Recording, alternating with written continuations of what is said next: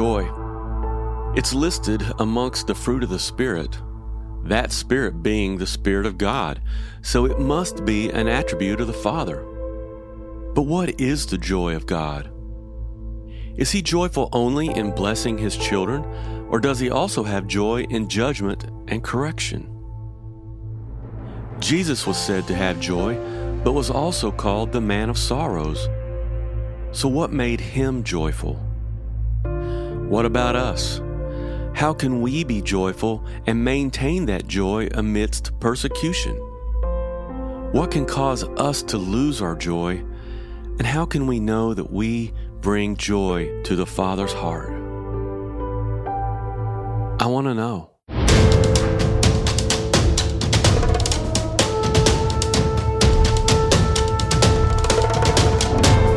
I want to welcome each and every one of you to this week's episode of The Doctrine of Christ, and it's with great joy that I do that, because the doctrine of Christ, whether you know it or not, is the most important thing in your life. And I am just filled with joy today, Brother Jimmy. Amen. Me too. I, yeah. I I hear about some really cool event that's coming up in a few weeks. Yeah. Or, on June fifth. On June the fifth, here at the Puritan Barn, there will be a Feast of Pentecost celebration, and Jimmy Cooper's going to be here. And we're excited about that. We're going to, well, there's going to be a tent that'll hold seat about five hundred people in the big tent. Jimmy will be singing. Uh, Ken Tucker, uh, who was up for a previous event. A lot of you got to meet Ken. He'll be singing. Donna will be singing. Uh, Dorothy Sisson and um, Sherry Campbell. It's going to be a great time. And it's going to be music. We're going to have food. Uh, we're going to have uh, fellowship. We're going to have a, a lot of time where we can meet with as many people personally as we can. And we're going to have a baptism. We're going to have an evening evangelistic message. Uh, John will probably be speaking too. You know, it's go- just going to be a great time, a fellowship. And it's going to be a feast. It's going to be a celebration. And uh go to f o j c radio dot com to our ministry news page. You can get information on signing up or contact Lisa in the Now You See T V office. Everybody must pre-register. There will be no registration at the door. We want to emphasize this. And uh, so don't, if you haven't pre-registered, don't drive a long way wanting to come. Don't do it. You know, everyone must pre-register for a so- lot of reasons. So don't make you out to be a bad guy? No, no. We've got a, you know, every, we're emphasizing that strongly. Everyone has to pre-register. That's well, you got to you got to know how much food to prepare and all kinds well, of stuff. Well, it is, and there will be no nothing sold on that day because it is a Sabbath, so the food recommendations, it's a high Sabbath, so everything will be taken care of beforehand in that regard. Uh, the... Well, I, just a lot of the details. We're going to have a a, a printed out uh, letter with all the details of the event. So it's going to be just going to be a great time, a fellowship and celebration. It'll just be good for a lot of you to come up and meet Brother Jimmy, and uh, just going to be a great time. So hey, we're looking forward to it. As many of you as are led by the Lord, come be with us at the Puritan Barn. Going to be a great time. Amen. All right. Well, we're going to get into our study. And we are here in season six, we are studying the attributes of God. And as I was, and I've studied the attributes of God under many great scholars, and one of them, John Gill, in his Body of Divinity, he listed an attribute that I didn't see any of the others list, joy. Mm. And that caught my eye because this was different. It was different and fresh to me. So I have greatly benefited from this because I have deepened my understanding of the very nature of what God is in a very profound way. So let's um, let's begin, and let's begin by a statement from John Gill. And uh, he said that. He says this. This is his book, The Body of Divinity, page one hundred two. He says, joy is expressed by him in very different effects, as in inflicting punishment, as well as in conferring benefits. In the one, he rejoices in the glory of his justice and holiness, and in the other, in the display of his grace and goodness. Now, this is something that's difficult for our carnal minds to get around, but God rejoices in punishing people, and God rejoices in blessing people. Now, in the scripture, in Deuteronomy chapter twenty-eight and sixty-three, and it shall come to pass that as the Lord rejoiced over you to do you good and to multiply you, so the Lord will rejoice over you to destroy you and to bring you to naught, and ye shall be plucked off from the land whither thou goest to possess it.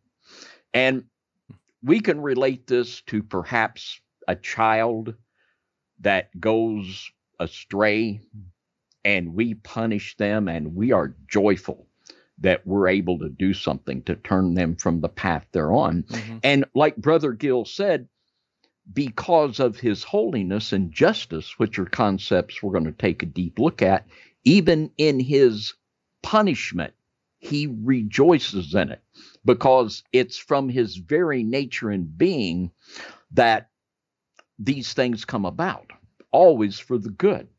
Now, in in God, he's always joyful. And you see, we have to think of the idea of being, feeling good about what we do. We all have to do things. Uh, sometimes the church has to bring discipline. Sometimes we have to cut relationships with friends. Sometimes we have to speak a word of correction to a friend we know. But if we always do it in line with the nature of God and his attributes, we can have joy even when we do difficult things. And here's one of the keys. It's just like God. He has joy whether he is blessing or whether he is punishing. And we should strive, and of course, we are an imperfect example of the perfect example of God, but if we can have joy in everything we do, and if we're going to do something, we should ask ourselves this, if we're wondering whether to do it or not, would this cause me to lose my joy? Hmm. And anything that would cause us to lose our joy is something that we should not do. Now, look at this scripture in First John chapter three, uh, and we'll begin reading in verse nineteen. And hereby we know that we are of the truth and shall assure our hearts before him. This is speaking of how we know we're in the truth. For if our heart condemn us, God is greater than our heart and knoweth all things. Beloved, if our heart condemn us not, then we have confidence toward God. If our heart condemns us and we cannot have joy in that which we're doing, we know we're doing the wrong thing, because God, one of his attributes is joy, and whatever he's doing, he will do it by maintaining his joy.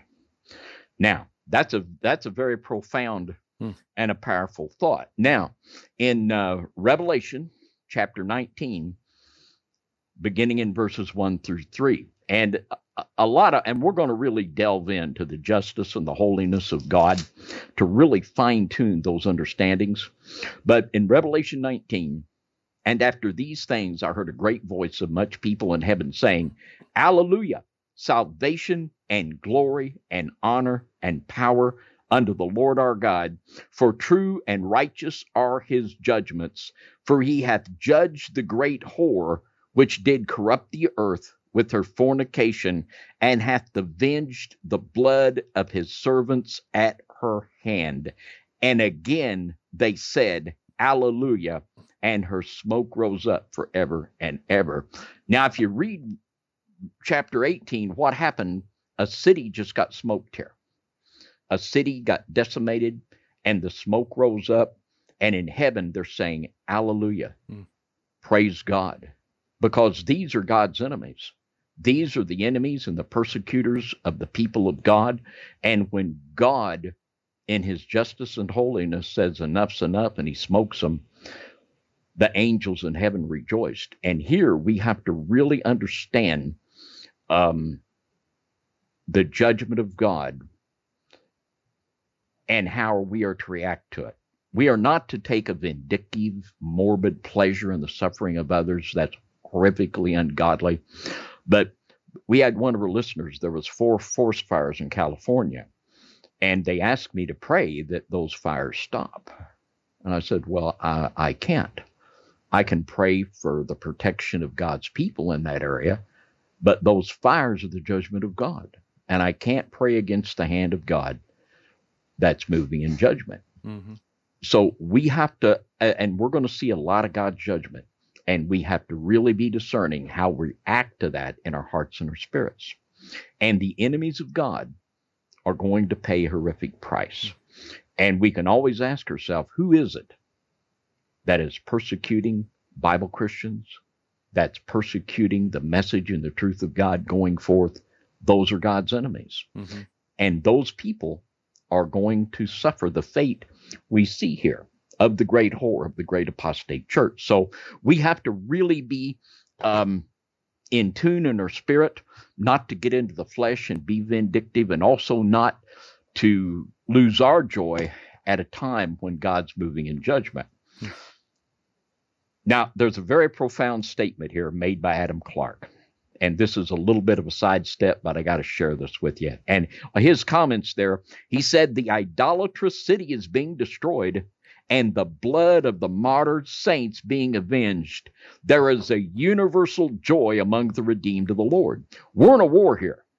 And there's going to be a point in time when the Father's going to step in in a big way. Now, listen, and the word hallelujah is basically a transliteration of the Hebrew word. And it Adam Clark says this, and this is amazing. He says, it is worthy of remark that the Indians of North America have the same word in their religious worship and use it in the same sense. In their places of worship or beloved square, they dance sometimes for a whole night, always in a bowing posture, and frequently sing, Hallelujah, Yehovah, praise ye Yah, Yehovah. Now, how did they get that? You know, how did they come up with that? Now, this has been my belief for a long time, and I have expanded that, and that's beyond the scope of our study. But I believe that during the time when the children of Israel went into Canaan, that there were Rephaim that came to North America. I also believe that in the time of Solomon, that Solomon's navy came to America, and there's a case to be made that Solomon's copper mines, some of them were in Michigan and in eastern Kentucky. Mm. But I'm going to leave that there because that's a little off the purview, but I couldn't resist sharing that because that's amazing. Yeah. That is just amazing to me. Well, you, you know, I remember growing up watching all these shows, Westerns and stuff, and when they'd have Native Americans on there, one of their chants was, hey, yah, yah, yah. And I never even thought about that, but yeah, they, if that's a, a a battle cry for them, they're at, now I, I re- hear that and I'm like, they're calling out for God to help them. They got that word somewhere, the, you know, and yeah. uh, so I, that's amazing. Yeah. Now, in John chapter seventeen, verse thirteen, and now come I to speak, and these things I speak in the world, that they might have my joy fulfilled in themselves. Listen to that. Jesus has joy. Jesus had joy in serving the Father, but also joy was a part of his being. He had joy even though he was the man of sorrows. And experiencing sorrow is not antithetical to experiencing joy at all times. And let's just read that again. And now I come to thee and speak these things. What are the things that Jesus spoke? Well, that's the doctrine of Christ, isn't mm-hmm. it, Jimmy? These things I speak in the world. Why? That they might have my joy fulfilled in themselves.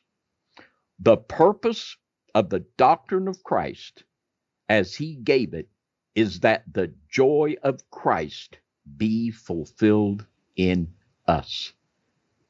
Wow.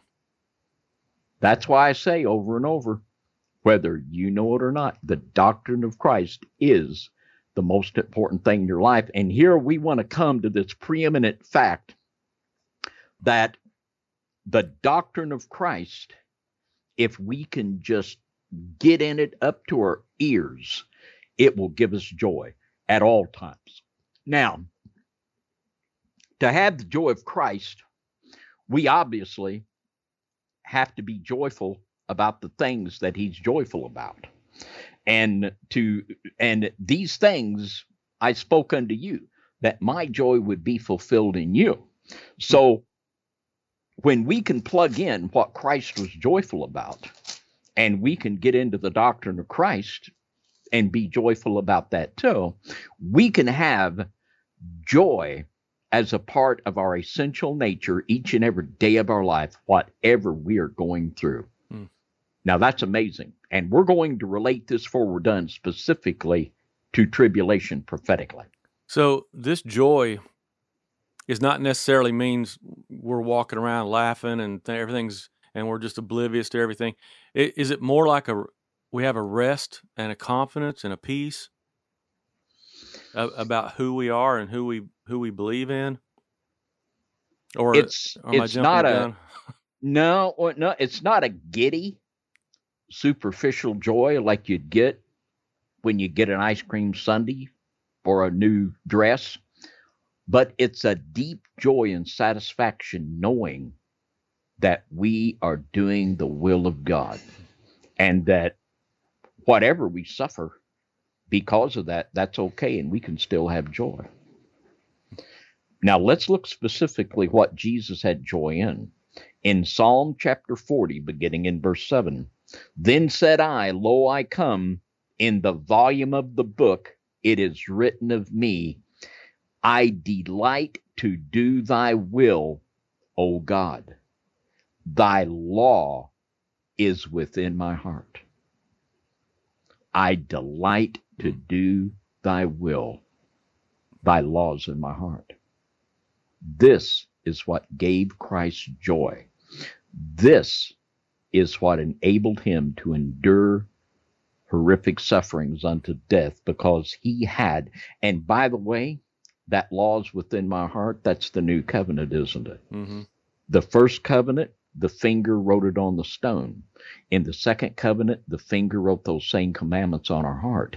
These were in the heart of Christ also. He delighted to do God's will. The law was within his heart. And by the way, this is quoted, that no one would have any um, chance to not understand that this spoke specifically of Christ. In the book of Hebrews chapter ten, this is quoted beginning in verse five. "Wherefore, when he cometh into the world, he saith, Sacrifice and offering thou wouldest not, but a body hast thou prepared me. In burnt offerings and sacrifices for sin thou hast no pleasure. Then said I, Lo, I come, in the volume of the book it is written of me, to do thy will, O God." And do you ever wonder what book they're talking about? You know, Christ is getting ready to come. You know, I, I, I really don't want those animal sacrifices. They were there for a type to point to me, but don't want sacrifices and offering, but a body has been prepared for Christ, that he can die as the lamb slain from the foundation of the world to take away our sins. And it's written in the volume of the book. Well, I want to know what book, Jimmy, don't you? Yeah. I want to know what book it is. Well, I think it's this book right here in uh, Psalm chapter one thirty-nine and verse sixteen. And this is very timely concerning the uh, abortion issue. In Psalm one thirty-nine, verse sixteen, "Thine eyes did see my substance, yet being unperfect, even as that baby was being formed in the womb. Mm-hmm. God's eye saw it. And in thy book, all my members are written.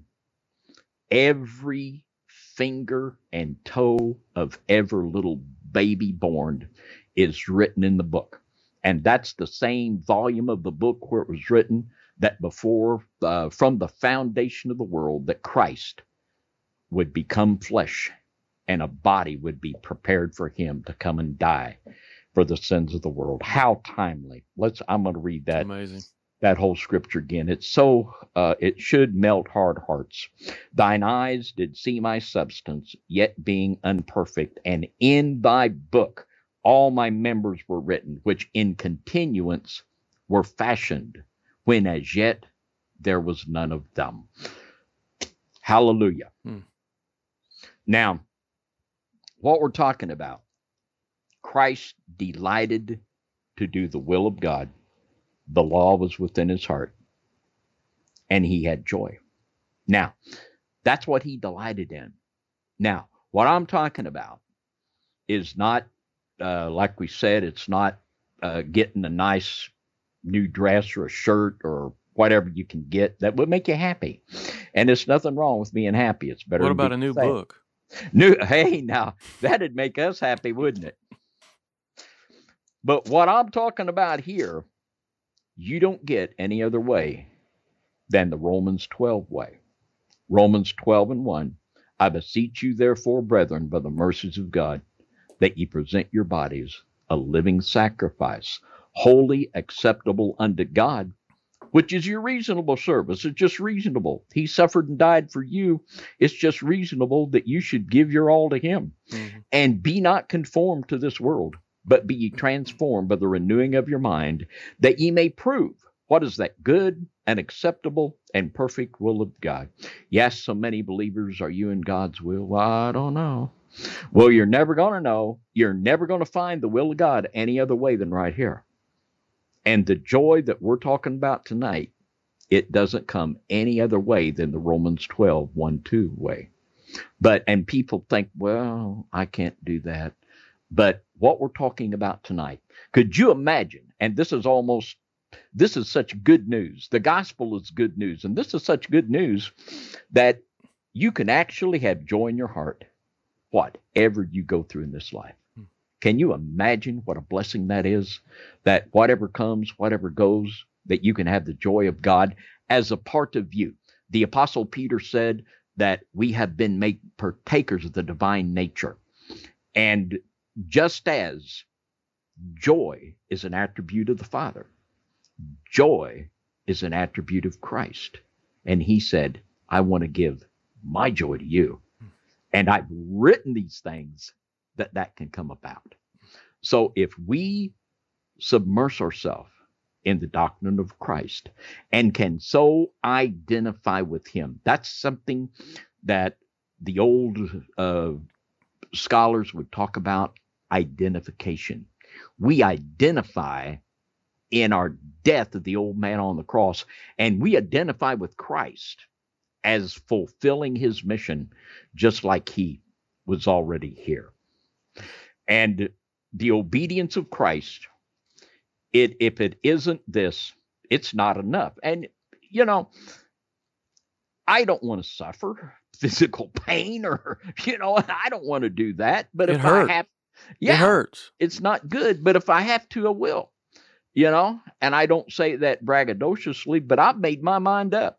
We're going to see this thing out, and we're not going to compromise. And in Uh, the book of Philippians, chapter two and eight, it wasn't any half-hearted commitment that Christ gave in Philippians two and eight. And being found in fashion as a man, he humbled himself and became obedient unto death, even the death of the cross. His obedience didn't, uh, it wasn't real good all the way up, until a half hour before the cross, and he says, well, I, I've done enough. And our commitment to Christ has to be unto the death. That is the lowest level of faith that is acceptable. That sounds strange to the ears of modern Christians that are saturated with easy, easy believism, prosperity gospel, and the greasy grace message. But the absolute lowest level of faith and commitment that God will accept is faithful unto the death. In Revelation twelve and eleven, and they overcame him by the blood of the Lamb and by the word of their testimony, and they loved not their lives unto the death. And just a few verses down in verse seventeen, and the dragon was wroth with the woman, and went to make war with the remnant of her seed, which keep the commandments of God and the testimony of Jesus Christ. There's those bookends of the remnant. Doctrine of Christ, commandments of God. There it is. And uh, this is what Christ brought to us that delighted to do God's will, that had the law written upon his heart. And then he died upon the cross, and he wrote the law upon our heart. And right here is the offense of the cross. Right here is where people stumble. They'll, they'll say the sinner's prayer. They'll repent of a few things. They'll change a little bit and a little bit of that.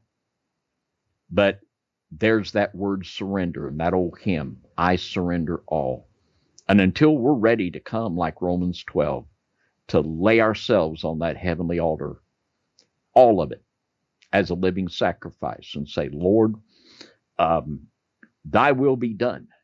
Because you delight to do the Father's will, I delight to do your will. And if we can just do that, whatever we go through in this life, we can have joy. That is more important than all the gold in Fort Knox, if there even is any gold in Fort Knox anymore. You know, this reminds me, David, of um, we did an episode, maybe season mm-hmm. three or four, on repent or deliverance. Yeah. And somebody commented on it a couple of months ago.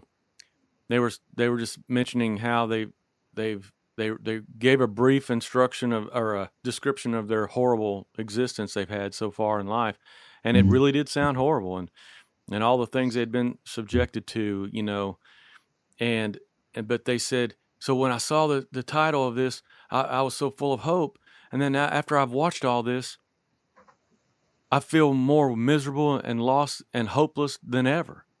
And I'm like, what did we say in this episode that was that would make you think it was unattainable? And I went back and watched it. And the whole message, David, that you were giving us was repentance and obedience. Yeah. And yeah. So I'm thinking, so that is unattainable for you? You can't, asking you to be obedient and, and just obey the word makes you feel hopeless? And this obviously tells us that it was not this individual's joy to do the will of God. Right. That's that's why that's why it reminded me of that. That's yeah. why I, I was thinking yeah. when you were saying that, I'm like, well, they don't they don't have that joy to serve the Lord. And I'm not here. We had another individual. He contacted us, and he lives several states away. And he says, I I believe that if I just come and you can lay your hands and pray for me, that um, you, my problems will be taken care of. And I said, sir, don't come. It doesn't work like that. Hmm. And I would be remiss. You see, I can't do anything for anybody. I mean, not, all I can do is tell you how to get into position where the Lord can help you. Yeah, we and can build I, each other up, edify each other. And I would be remiss here. And I've emphasized that, and I will again, that what we're talking about here today is obtainable by anybody that doesn't come the Romans twelve and one way. Uh, the, Jesus said, if you lukewarm, you're spewed out. Today, the idea that is put over the minds of professed Christians is that lukewarm is normal. You know, lukewarm's okay. You know, well, unfortunately, it is normal, but that don't make it okay. And and I think some of them that have to heat up to be lukewarm, it, but it is. But mm-hmm. what I'm talking about here today is real. It's the very joy that's an attribute of God. It's a very joy that's an attribute of Christ. And I, I want to read this text. I've referred to it a couple times, but I think I probably better read it in Second Peter chapter one and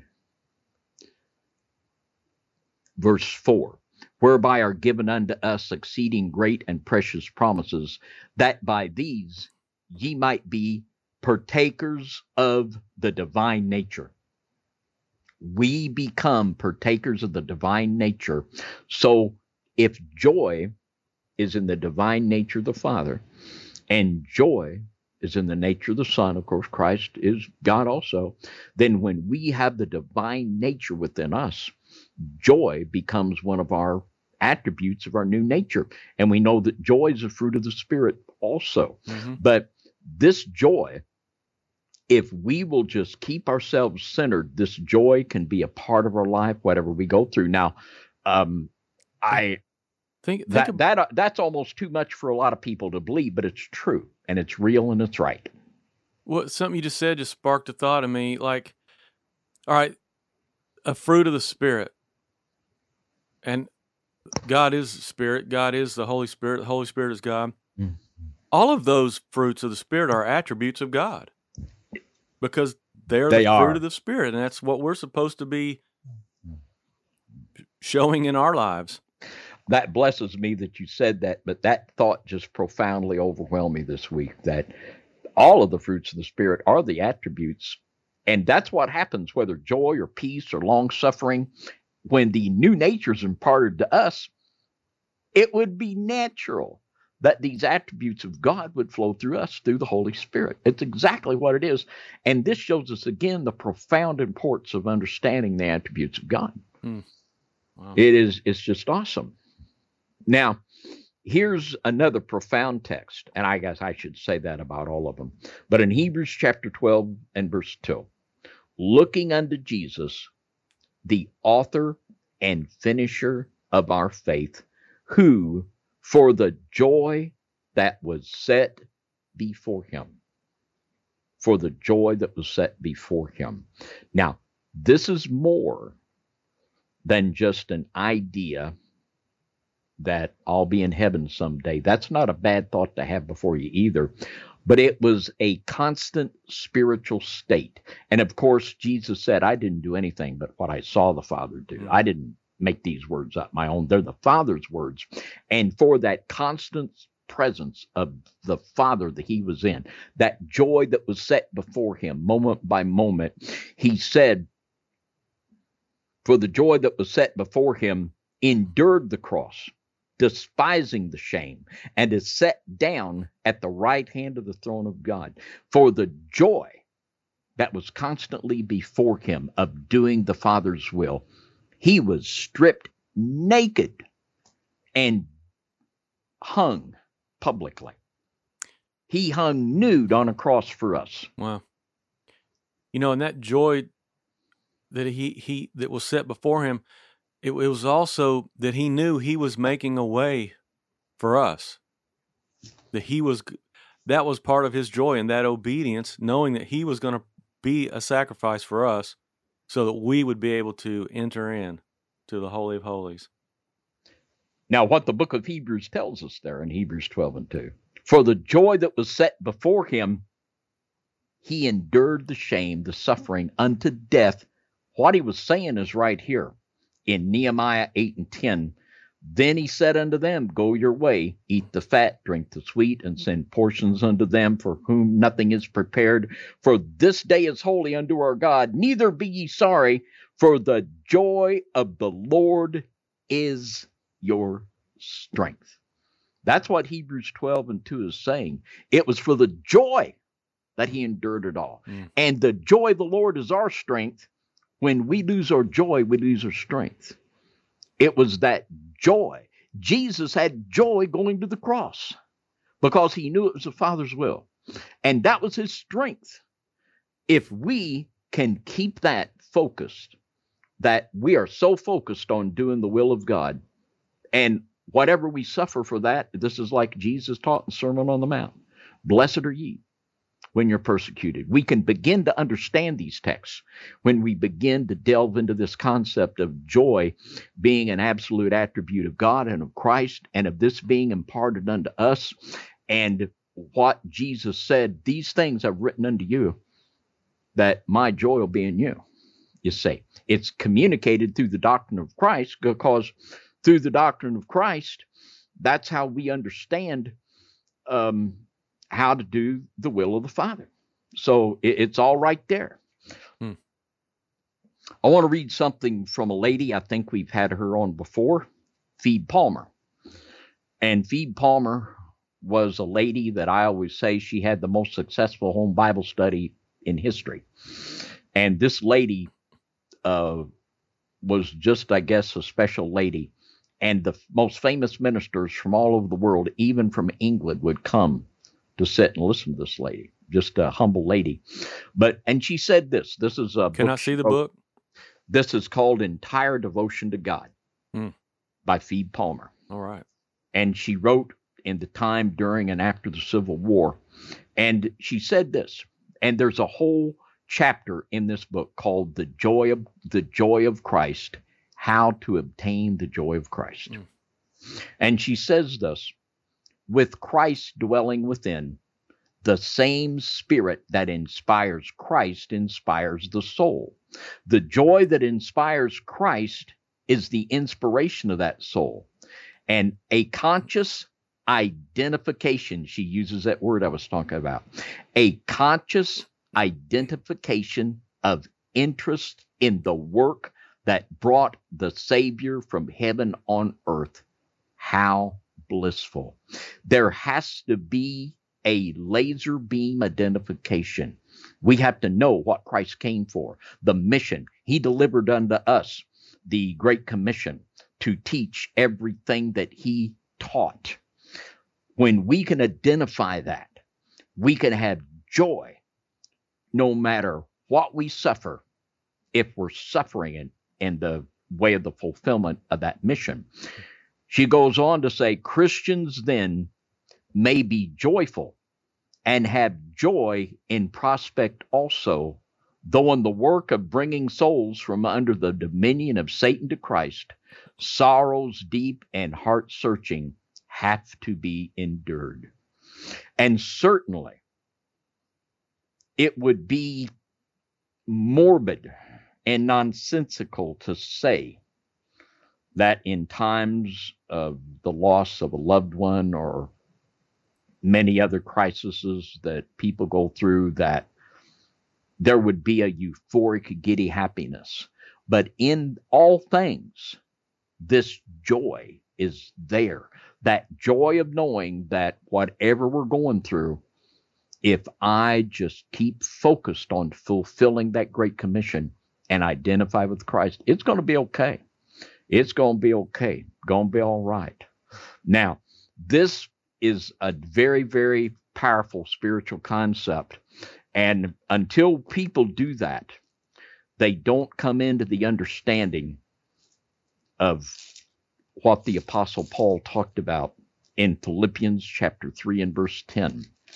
And in Philippians chapter three and verse ten, Paul said that I may know him and the power of his resurrection and the fellowship of his sufferings, being made conformable unto his death. The fellowship of his sufferings. And until a person is totally committed to fulfilling that mandate that came from Christ of building the kingdom of God, believing and following and teaching, teaching all things whatsoever I have commanded you. These things I have written unto you, that my joy will be in you. That's where it is. That's why the doctrine of Christ is the most important thing. And I guarantee you, anyone that does that will suffer. Christ suffered. He suffered more than any of us ever will. But as we do that, there will be, listen to this, that I may know him and the power of his resurrection and the fellowship of his sufferings. Paul longed to know Christ not only in the power of the resurrection, but in the fellowship of his sufferings. We read all the time about those guys considering it awesome that they were being, they were found worthy to be punished because they were affiliated with the name Christ, Jesus. Yeah. And they would they, they would be beaten and they would be singing praises and rejoicing because of it, you know. It's just, uh, you just sit and think, would I do that? I don't know. We can think of Polycarp, who they were going to tie him to the stake and burn him alive. He said, "No, boys, you don't have to tie me. I'll just stand here, no problem." And as he was burning alive, the last thing they heard out of his mouth was not screams, but praise unto God. Or John Wycliffe, when they lit the fires around John Wycliffe, he said, "Hallelujah, oh God, open the King of England's eyes." And God did open the eyes of King James. And uh, Wycliffe was killed for translating the word of God. And it was a marvelous translation. Or not Wycliffe, Tyndale. I'm sorry, John Tyndale. Tyndale. Yeah. yeah, Tyndale, not Wycliffe. But it was Tyndale that prayed that. And sure enough, the Lord did open the King of England's eyes. Mm. And the King James Bible drew heavily from the work of Tyndale. And uh, Tyndale's, what God laid upon his heart was brought about. So it's well, just Wycliffe amazing. Before that, right? Yeah. And uh, I said Wycliffe, I meant Tyndale. Now, Phoebe Palmer goes on to say, "And the Christian possessing the spirit of his master, for the joy set before him in the prospect of saving souls and bringing many sons to glory, will be brought to know the fellowship of Christ's sufferings." And if you're really teaching the doctrine of Christ, I guarantee you, you will. Uh, I'm not here to lie to anybody. I'm not here to, like many people will lie to you and say, "Well, you just say a prayer and uh, I'll anoint you with the oil and everything fine." And there's a reality to prayer and laying on of hands. I'm not saying there isn't, but it doesn't happen. What we're talking about here doesn't happen aside of Romans chapter twelve and verse one. And anybody that does go the Romans twelve, one and two way, you will come to know Christ in the fellowship of his sufferings. And do you want to? Paul rejoiced to know him in the fellowship of his sufferings. He wanted to endure the same things. It was a joy to him to endure the persecution for putting forth the message. He wanted to know the fellowship of Christ's sufferings. There's no other way to do that. There's no other way to do that. She goes on to say, "Then the joy of Christ may be the joy of Christians." Christians must be happy, and they will be happy if the aims which inspire the heart of the Savior inspire their hearts. And how true. If the same Holy Spirit that drove Christ drives our heart, then we will absolutely have the fellowship of Christ's sufferings. Have you ever read uh, Edwards' resolutions? Jonathan Edwards' resolutions? I, I'm not ringing a bell with me if I have. Well, just a lot of this that you're reading just reminds me. He wrote these when he was nineteen years old, and he was just things that he was resolved to do. And oh, yeah. You know, and this is one of the, and he had, I don't know how many's in the, in that, there's like a hundred or more, you know, just little sentences, little, you know, I'm resolved to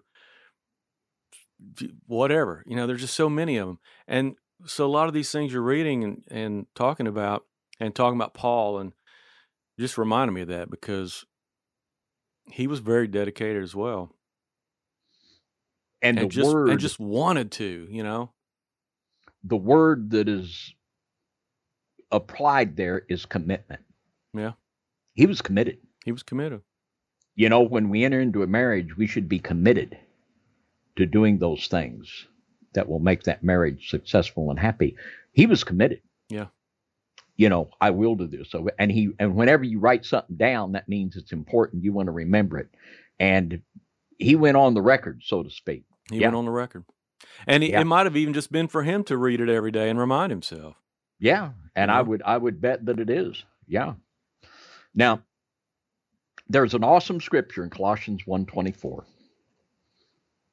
"Who now rejoice in my sufferings for you." Now, Paul was rejoicing in suffering for the church in Colossae, for the labors he put forth there and the persecutions and imprisonment he suffered. "Who now rejoice in my sufferings for you, and fill up that which is behind of the afflictions of Christ. I'm rejoicing, church at Colossae, for my suffering right now for you. And I am filling up the sufferings of Christ. Paul had the concept of the body of Christ, that great revelation revealed to Paul in Scripture. Paul understood that he was now doing just exactly what Christ would do if he were here. Mm. He was filling up the very sufferings of Christ. That's identification. We should identify with Christ just that resolutely and just that clearly, that these things he wrote, that we can have this joy within us. We identify like a laser beam with that great commission, that these things he has commanded, that we teach all things whatsoever he delivered unto us. And Paul was convinced enough that he said, imitate me as I imitate Christ. Yeah. And I'm going to read this whole verse in without stopping. Who now rejoice in my sufferings for you, and fill up that which is behind of the afflictions of Christ in my flesh for his body's sake, which is the church. And to saying the church is the body of Christ, that's more than just a clever little thing to say. That means we are doing just what he would be doing if he was here. And that is the, the very crux. And also, by the way, if you look that word affliction up in Colossians one twenty-four, this is uh, sixty-two thirty-four in the Greek. That is the, uh, no, that's twenty-three forty-seven in the Greek. That's the word thalipsis, and that is the word tribulation. And this specifically speaks to maintaining joy because of persecution during tribulation, because we're continuing to do what Christ would do if he was here. And his delight was to do the will of the Father. The law was written in his heart, and he wants us to have that joy. Mm. He wants us, he, he wants his joy to be in us, because that joy is what enabled him to endure the cross.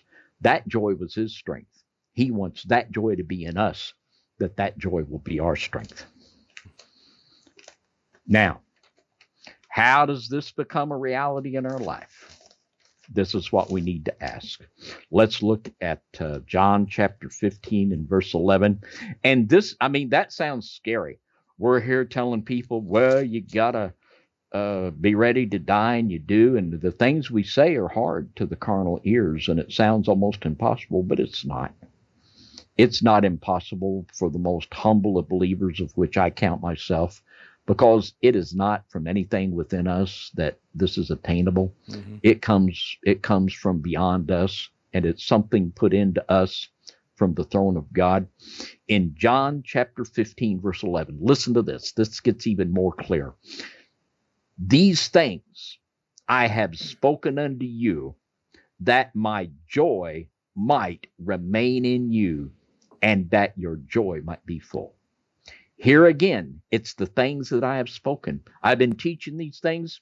These things I have spoken unto you, that my joy might remain in you. Not just here, the first part of the week, and gone the last. Well, I want my joy to remain in you. These things I have spoken unto you, that my joy might remain in you, and that your joy might be full. This is the purpose of the doctrine of Christ, to impart unto us joy, that even though we will suffer, that these things I have written. And I want to read this scripture also. I've alluded to it a couple times in Matthew Uh, chapter twenty-eight, verse twenty. This is the great commandment, teaching them to observe all things whatsoever I have commanded you. And lo, I am with you always, even unto the end of the world. This is what the purpose of the doctrine of Christ is, that his joy will be in us and will remain in us. What an awesome thing. This is a blessing that is so unbelievable that most people would, it would boggle their minds, and it would all of us, that this is actually a possibility. But oh, it is such a great blessing from the Father when we understand really what the Father is, the God that's a God of joy. Whatever he does, even when the Father has to bring judgment, he rejoices in it because he knows that it's for the best of his children. Now, in John chapter fourteen, verse twenty-eight, ye have heard how I said unto you, I go away and come again unto you. If ye loved me, ye would rejoice. If ye loved me, ye would rejoice, because I said, I go to the Father, for my Father is greater than I. Now, the disciples lost a little bit of joy here. They became sorrowful. If ye love me, ye would rejoice. Lack of love for Christ will cause us to lose our joy. Now, it was a hard thing for them to hear that their friend was going to die. Yeah. But if they really knew the heart of the Father, that he had to die to be the Lamb of God to take away the sins of the world, they would rejoice. Even in the death of Christ, they could rejoice. And it's amazing. And always when we lose our joy, it's because our love for Christ has grown cold. When we lose sight of the fact that our supreme, we love him because he first loved us, and we identify with what he did. That's what we're all about. We're just all about doing his will, putting forth the kingdom, uh, bringing souls to the kingdom. The gospel's good news, by the way, that for joy, great tidings of great peace and joy. So that's what we're all about, bringing this joy to people. Mm-hmm. And and in the hardest of times, and another uh, another difficult time, Uh, the great forerunner of Christ, John Baptist, in John chapter three, beginning in verse twenty-seven, and John answered and said, a man can receive nothing except it be given him from heaven. John learned that. And we have to learn that too.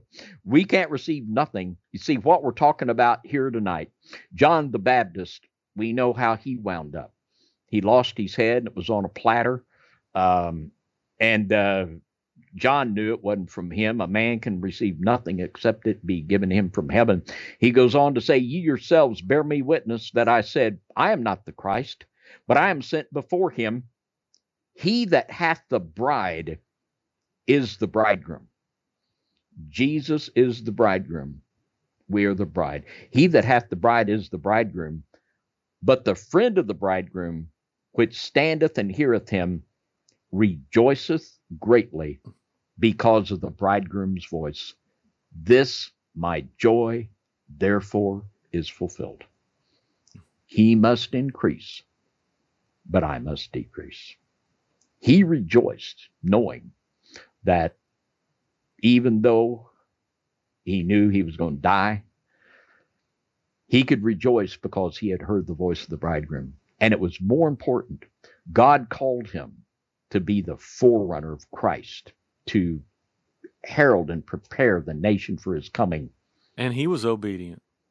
Unto the death. Unto the death. And he rejoiced because he heard the friend of the bridegroom. He had joy in him. And he said, uh, uh, you know, a man can receive nothing except it be given him from heaven.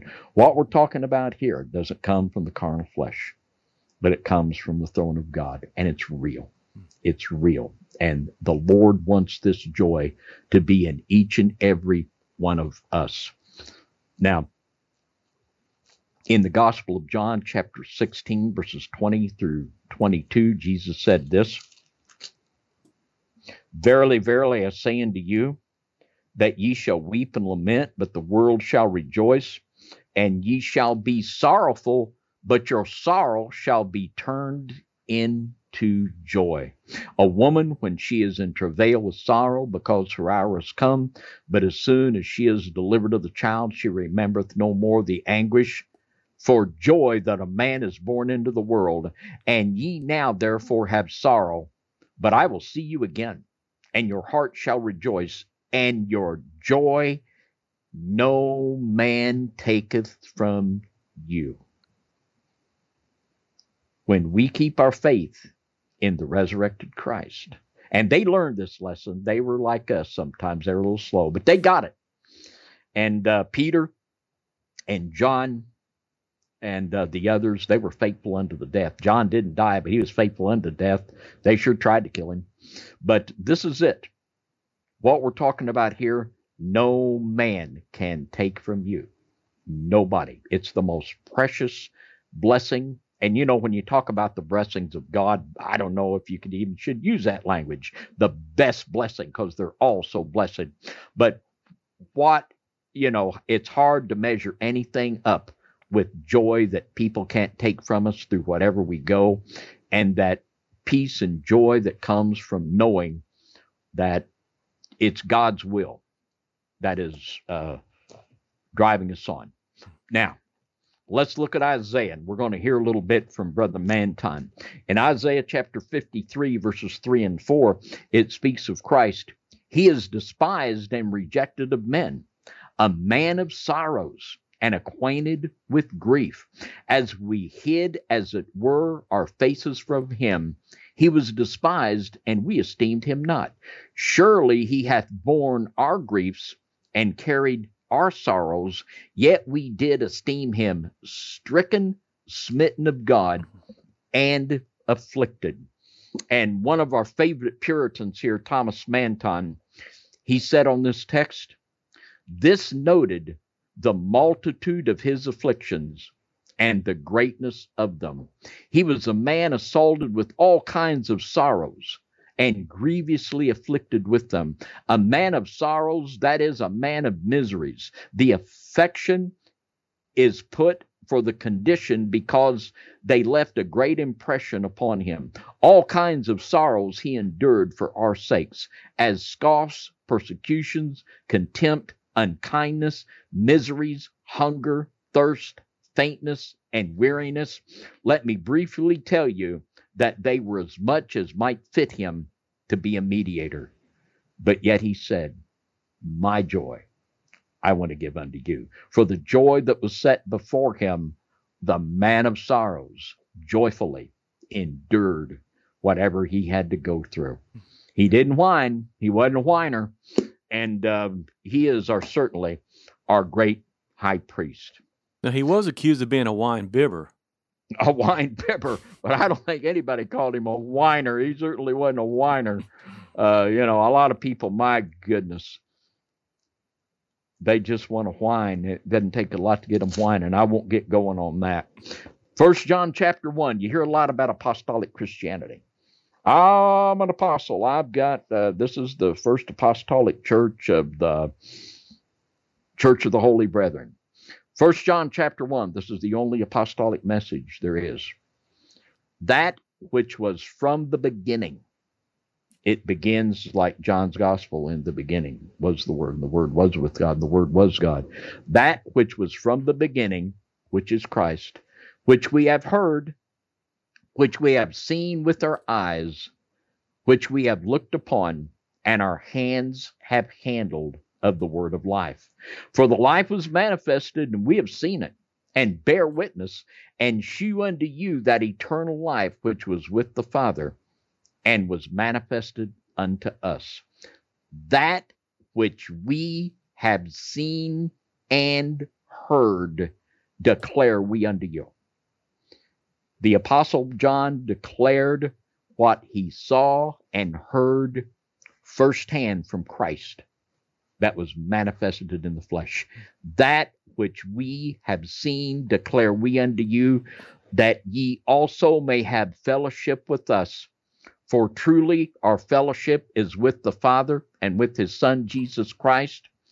And these things write we unto you, that your joy may be full. The scriptures are written that the joy of God and the joy of Christ might be full in us. This is why we preach. This is why we teach. This is why we impart the doctrine of Christ, because if a person will totally identify with Christ and his doctrine and his mission, they can have the most precious gift of joy through whatever they go through. There's, I don't know what gets much better than that, Jimmy. I just don't know. That's awesome. Now, something else Brother Gill said on page one hundred three of uh, his book, The um, the, the uh, Body of Divinity. You got it right there? All right, Jimmy. All right, there you go. That's every week you introduce about me to something else, and I get get get right on Amazon. Well, I tell you what, this blessed me. And, you know, things that are new and fresh, and this just kept exploding in my heart the more I studied it, that, yeah, you know, you think about joy being a fruit of the Spirit, but I'd never really meditated about joy being an attribute of God. I hadn't I says, never thought said, about it. I said, man, this is great. This is fresh. This is wonderful. And man, it's good. Now, he said this, and it would just logically follow. John Gill said this. This is on page one oh three. He may truly, he may be truly said to rejoice, delight, and take pleasure in his people. Now, if Jesus' delight is to do the will of the Father, he would naturally take delight in those of his children that are doing the will of the Father. That would just naturally follow, wouldn't it? Mm-hmm. As a bridegroom rejoices over his bride, so does the Lord rejoice over them. Now, let's look at the scriptures. And, you know, we might all ask ourselves the question, are we bringing joy to the heart of the Father? Are we making Jesus joyful? And there's other emotions, too, that can be evoked. We'll talk about that in a moment. But in Psalm chapter one forty-nine and verse four, the blessed text, for the Lord taketh pleasure in his people. He will beautify the meek with salvation. He has pleasure and joy in his people that come to do his will. The prophet Isaiah in um, Isaiah chapter sixty-two and verses four and five, the text says here, thou shalt no more be termed forsaken, neither shall thy land any more be termed desolate, but thou shalt be called Hephzibah, and thy land Beulah, for the Lord delighteth in thee, and thy land shall be married. And that's what, you know, that song, Beulah Land. And that's what the word Beulah means, is married, and even our land will be married. And there's a great comment from the, the Jameson, Fawcett, and Brown commentary. I really liked it. And he says this, thy land shall be married to Jehovah as its Lord and husband, implying not only ownership, but protection on the part of the owner. How would that be to have a little security from the, the Lord Most High and his holy angels? And this is the concept. We are married to Christ and everything we have. And this was the Puritan concept. And Baxter was just all over this in teaching that every aspect of our life was to be just as married to him as our faith. Our faith is married to him, but so's our job, so's our family, so's our car, so's our land. That's what he's saying. The land is going to be Beulah. The land, your land will be married to Christ. Everything you have is married to Christ. All of our life for the glory of God, as the Puritans were put it. I love it. And then thy land shall be married to Jehovah as its Lord and husband, implying not only ownership, but protection on the part of the owner. That's better than a pit bull and a German shepherd. Let me tell you what, not that those don't have their proper place either, but I love that. That's so powerful. And in um, the other side of the coin, when you are married to Christ and your land's even married to him, you can come under, you can give joy to the heart of God. But there are those that the Father says they don't bring him any joy. Let's look at the prophet Isaiah in chapter nine and verse seventeen. Therefore, And I'll read the verse before that too in verse sixteen. For the leaders of this people cause them to err. Oh, I tell you what. I don't I don't even have to say anything there. That'll preach itself, won't it? For the leaders of this people cause them to err, and they that are led of them are destroyed. Oh boy, what a text. Oh, you don't want to play the follow the leader now, let me tell you. Therefore, the Lord shall have no joy in their young men, neither shall have mercy on their fatherless and widows, for everyone is a hypocrite, an evildoer, and every mouth speaketh folly. For all this his anger is not turned away, but his hand is stretched out still. No joy on those playing follow the leader with the words of apostasy, whether it be from the political arena or whether it be from the religious. Playing follow the leader with liars is going to get you in a lot of trouble. It does not bring joy to the heart of God. What brings joy to the heart of God is focusing like a laser beam on the doctrine of Christ, his word, his mission. That's the message that's delivered, that our joy might be full. In Malachi chapter one, verse ten, who is there even among you that would shut the doors for naught? you, know, you know, everybody that did anything, they wanted a paycheck for it. Now, I'm going to play the organ. Yeah, give me my, you know, got to have one hundred fifty dollars to come in and play three songs for you. Who is there even among you that would shut the doors for naught? Neither do ye kindle fire on mine altar for naught. I have no pleasure in you, saith the Lord of hosts, neither will I accept an offering at your hand. No pleasure at all. God rejoices in his people that are going to do his will, that have the law written in their heart, that are fulfilling that mission of Christ. That brings him joy. But this doesn't bring him joy. That doesn't bring him joy. Now, let's focus on one more text of Scripture, um, so appropriate to our study and so applicable when we really get down into the nuts and bolts of of making this a reality in our life. I want each and every person who listens to the D O C to have the joy of God in their life. I want you to have joy, because that's our strength. When we can get a hold of joy, we got power, we got strength. We've got strength to do anything the Lord calls us upon us to do, and to do it with joy.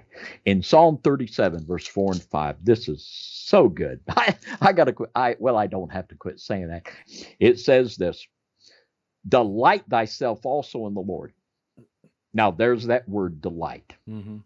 That's the first thing. Delight thyself also in the Lord, and he shall give thee the desires of thine heart. Every promise in the word of God has conditions.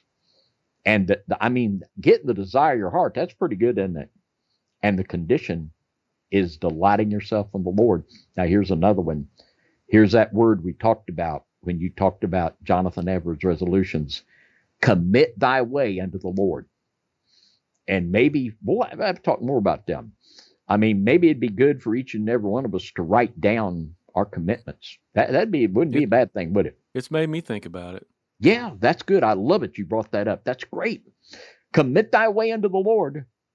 Trust also in him, and he shall bring it to pass. We have three things there, don't we? Delight, commit, and trust. Delight, commit, and trust. Now let's Let's dig into that just a little bit. Let's read something from Brother Spurgeon. In the Treasury of David, Brother Spurgeon said this. And oh boy, we're going to cross into a, another very profound thought here. Um, Can you believe how, how in-depth he went through every verse in Psalms, in the Psalms? I yeah, have those this, back there too. They're amazing. Yeah, it's three volumes. And it is such a blessing. Yeah, it is. And he'll he'll quote in here from so many of the Puritans. Yeah. And I was reading this today, and I saw a couple of guys I'm going to have to look up. I've never heard of them or read after them before. But, uh, yeah, it's a marvelous work. Well, you can imagine yeah. Mister Spurgeon was back there when he's preaching, and he's like you, and he's he's like, and men of God from three hundred years ago. And then he's like re- quoting from them, and they're people we, we may not have even heard of. Yeah. Yeah, I read something the other day on a Friday night where he was talking. Um, he said two hundred years ago. Yeah, it was a sermon, Turn or Burn. It says two hundred years ago, the thunder thundered from the pulpits of England with the Baxters and the Bunyans. And he Wasn't said, Whitf- George Whitfield, or he was back then too, wasn't he? George. Yeah. Yeah. Whitfield came Whit- a little later. He was contemporaneous with uh, John Wesley. Wesley and mm-hmm. Whitfield worked together, but same vein. Oh yeah. He was Puritan to the bone. Preaching. Just, he would just go preach. And he, they say he was said to have such a loud voice that thousands of people could hear him. He just, he would just stand outside and just preach. Yeah. He preached in Philadelphia off a balcony to, I, I forget, the thousands of people. Hmm. And God gifted him to do it without a microphone. Yeah. My goodness. This is what Brother Spurgeon says on this text. Uh, oh, I tell you, this is so wonderful. Every name, attribute, word, or deed of Jehovah should be delightful to us. And in meditating thereon, our soul should be as glad as is the epicure who feeds delicately with a profound relish for his dainties. And it, there's that word meditation. As we meditate, and one of the Hebrew words for meditation means to chew. And as we really, every word, name, attribute of God should be the sweetest of food to us as we meditate on it. He said, men who delight in God desire to ask for nothing but what will please God. Now, that's a very profound thought, if you will think about it. And when we really delight in doing the will of God, that individual is not going to ask God for anything outside of his will. Mm-hmm. And when we are focused on that like a laser beam, we will not be praying improperly. He said, hence, it is safe to give them carte blanche, or basically a blank check. Their will is subdued to God's will. Now think about that. And this is what Jesus said in John fifteen seven. When our will is conformed to his, we can ask him for anything and he will grant it, because he knows we won't ask anything improper. That reminds me of the scripture where that, where he's saying, I think this it's not in this wasn't Jesus, this was John maybe, or James or somebody. He says, you ask and you, you don't you don't get what you're asking for because you ask amiss. Yeah, in the book of James, you ask amiss. You're asking for stuff against God's will. Well, so many now, people just think that when they, they you know, just we're all we've all been guilty in our lives of taking scriptures out of context. They'll just read Jesus say, "Ask anything and in my name, and you'll get it."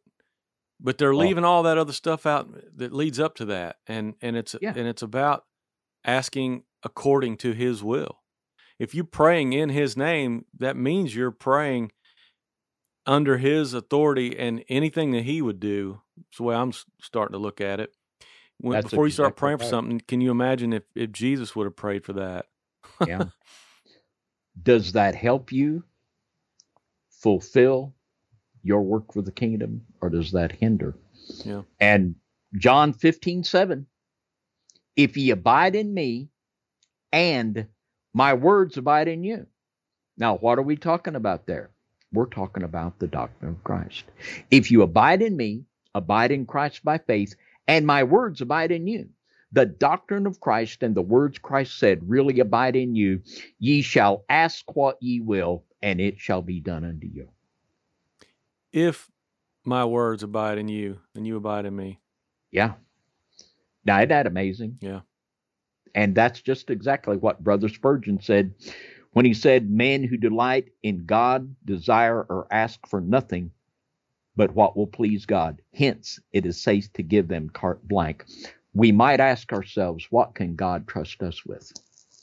The more the words of Christ abide in us, the more the Father can trust granting our prayers hmm.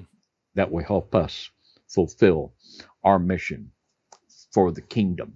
Now, he said delight, delight. And I can't put love in your heart. The Holy Spirit has to shed that abroad in your heart. And if you don't love Jesus, you're Maranatha. It says, uh, uh, anathema, maranatha in First Corinthians sixteen. You're cursed if you don't love Jesus. Mm-hmm. That's just the way it is. Psalm chapter forty-three and verse four. Then will I go unto the altar of God, unto God my exceeding joy. Yea, upon the harp will I praise thee, O God my God. And you know better than most the great joy from praising God. And um, it is just a, it is just such a great joy and such a privilege. It's a delight. And do we delight in it? You you keep saying delight, and I just keep thinking, uh, you know, the, the first verse of that of the song "Withal" that that we've got, and it's it's all taken from Psalm one nineteen. The verses are, and it says, "Your word hid in my heart will keep me all my days. Your truth is my delight. Oh yeah, teach me all your ways." Oh yeah, yeah. That is just so blessed. Psalm one oh four, thirty-four. My meditation of him shall be sweet. I will be glad in the Lord. And there's that word meditation. I'm going to have to do another lesson on meditation. We've done a couple. We're going to have to have another one. Yeah. Uh, I mean, that is so important. Getting the joy is so tied to meditation. My meditation of him shall be sweet.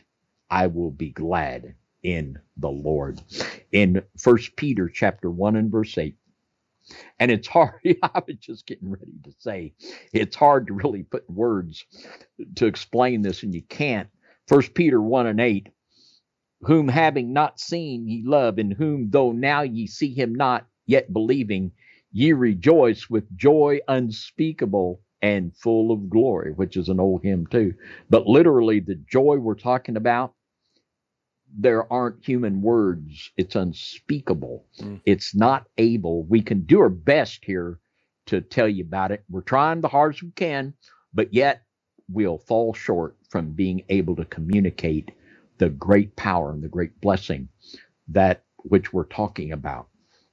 Now, let's think a little bit about commitment, delight, trust, and commit. And when we trust God, we trust that, I mean, we can trust him that whatever we suffer for serving him, he's got our back. In Proverbs chapter sixteen and verse three, commit thy works unto the Lord, and thy thoughts shall be established.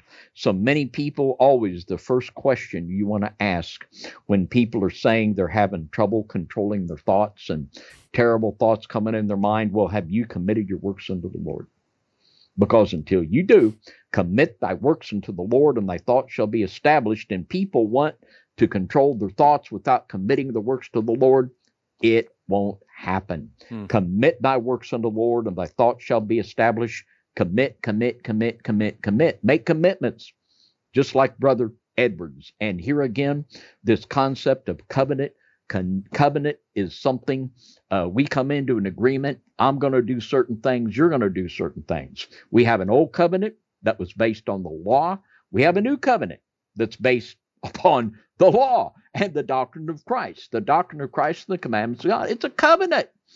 And, um, you know, that is another um, concept that we have to emphasize, because this is a concept that has been lost, just the basic idea of covenant and covenant blessing. When you're in a covenant with God, there are covenant blessings that you have a right to as God's child in covenant with him. Now, lack of commitment is shown in this scripture in Luke nine sixty-two. And Jesus said unto him, no man having put his hand to the plow and looking back is fit for the kingdom of God. Now, when someone's plowing the field, or if you're tilling your garden and you're looking around and looking behind you, boy, you're gonna, it's gonna be very telling. You're not gonna be plowing straight. And many people, they try to serve God and they're so distracted. They're looking here, looking there. They're looking back into Egypt. They're looking into Babylon. You can't do it. You have to be focused on the doctrine of Christ, the commandments of God. Focus like a laser beam. Identify identification with the Great Commission and fulfilling that Great Commission of Christ. And if you will do that, you can have joy unspeakable and full of glory, so wonderful and marvelous that our best efforts to describe this joy to you will fall short. It is just something that you must experience. I want to read something here uh, from Matthew Poole. He said on this text in Psalm thirty-seven, he said, "The desires of thine heart, thy just desires, or whatsoever is truly desirable and good for thee," which limitation is necessarily to be understood both from divers places of Scripture and from the nature of the things, for it is unreasonable to imagine that God would engage himself to grant their sinful and inordinate desires, and it would also be a curse to them to have them granted. And this is what sets us apart from the Copenhagens. Uh, they say you can just speak into existence and claim whatever you will. We're saying that when you are focused like a laser beam on fulfilling the will of God, the doctrine of Christ, that then the Lord will be able to trust you with a whole bunch. He'll be able to pour out his blessings on you, and he will be able to give you that joy that we all desire. Psalm eighty-four and eleven. We're going to close with this. In Psalm eighty-four and eleven, "For the Lord God is a sun and shield. The Lord will give grace and glory. No good thing will he withhold from them that walk uprightly." What a scripture. And have just a little bit of comment from Brother Spurgeon on that. He said, "A sun for happy days, and a shield for dangerous ones. A sun above, a shield around, a light to show the way, and a shield to ward off its perils. Blessed are they who journey with such a convoy. Grace makes us walk uprightly, and this secures every covenant blessing to us." I love that phrase, the covenant blessing. We're not talking about just blessings. You know, a lot of people have their prayers answered for the devil. They really do. We're talking about covenant blessings from being in covenant with God, doing his will, the really good things. Those are the really good things. He goes on to say, "No good thing will he withhold from them that walk uprightly. Nothing that is evil can be desired, and nothing that is good shall be denied." What a statement. I want to read that one more time. Nothing that is evil can be desired, and nothing that is good shall be denied. I love it. Praise be to God for his unspeakable blessing. With all of my heart.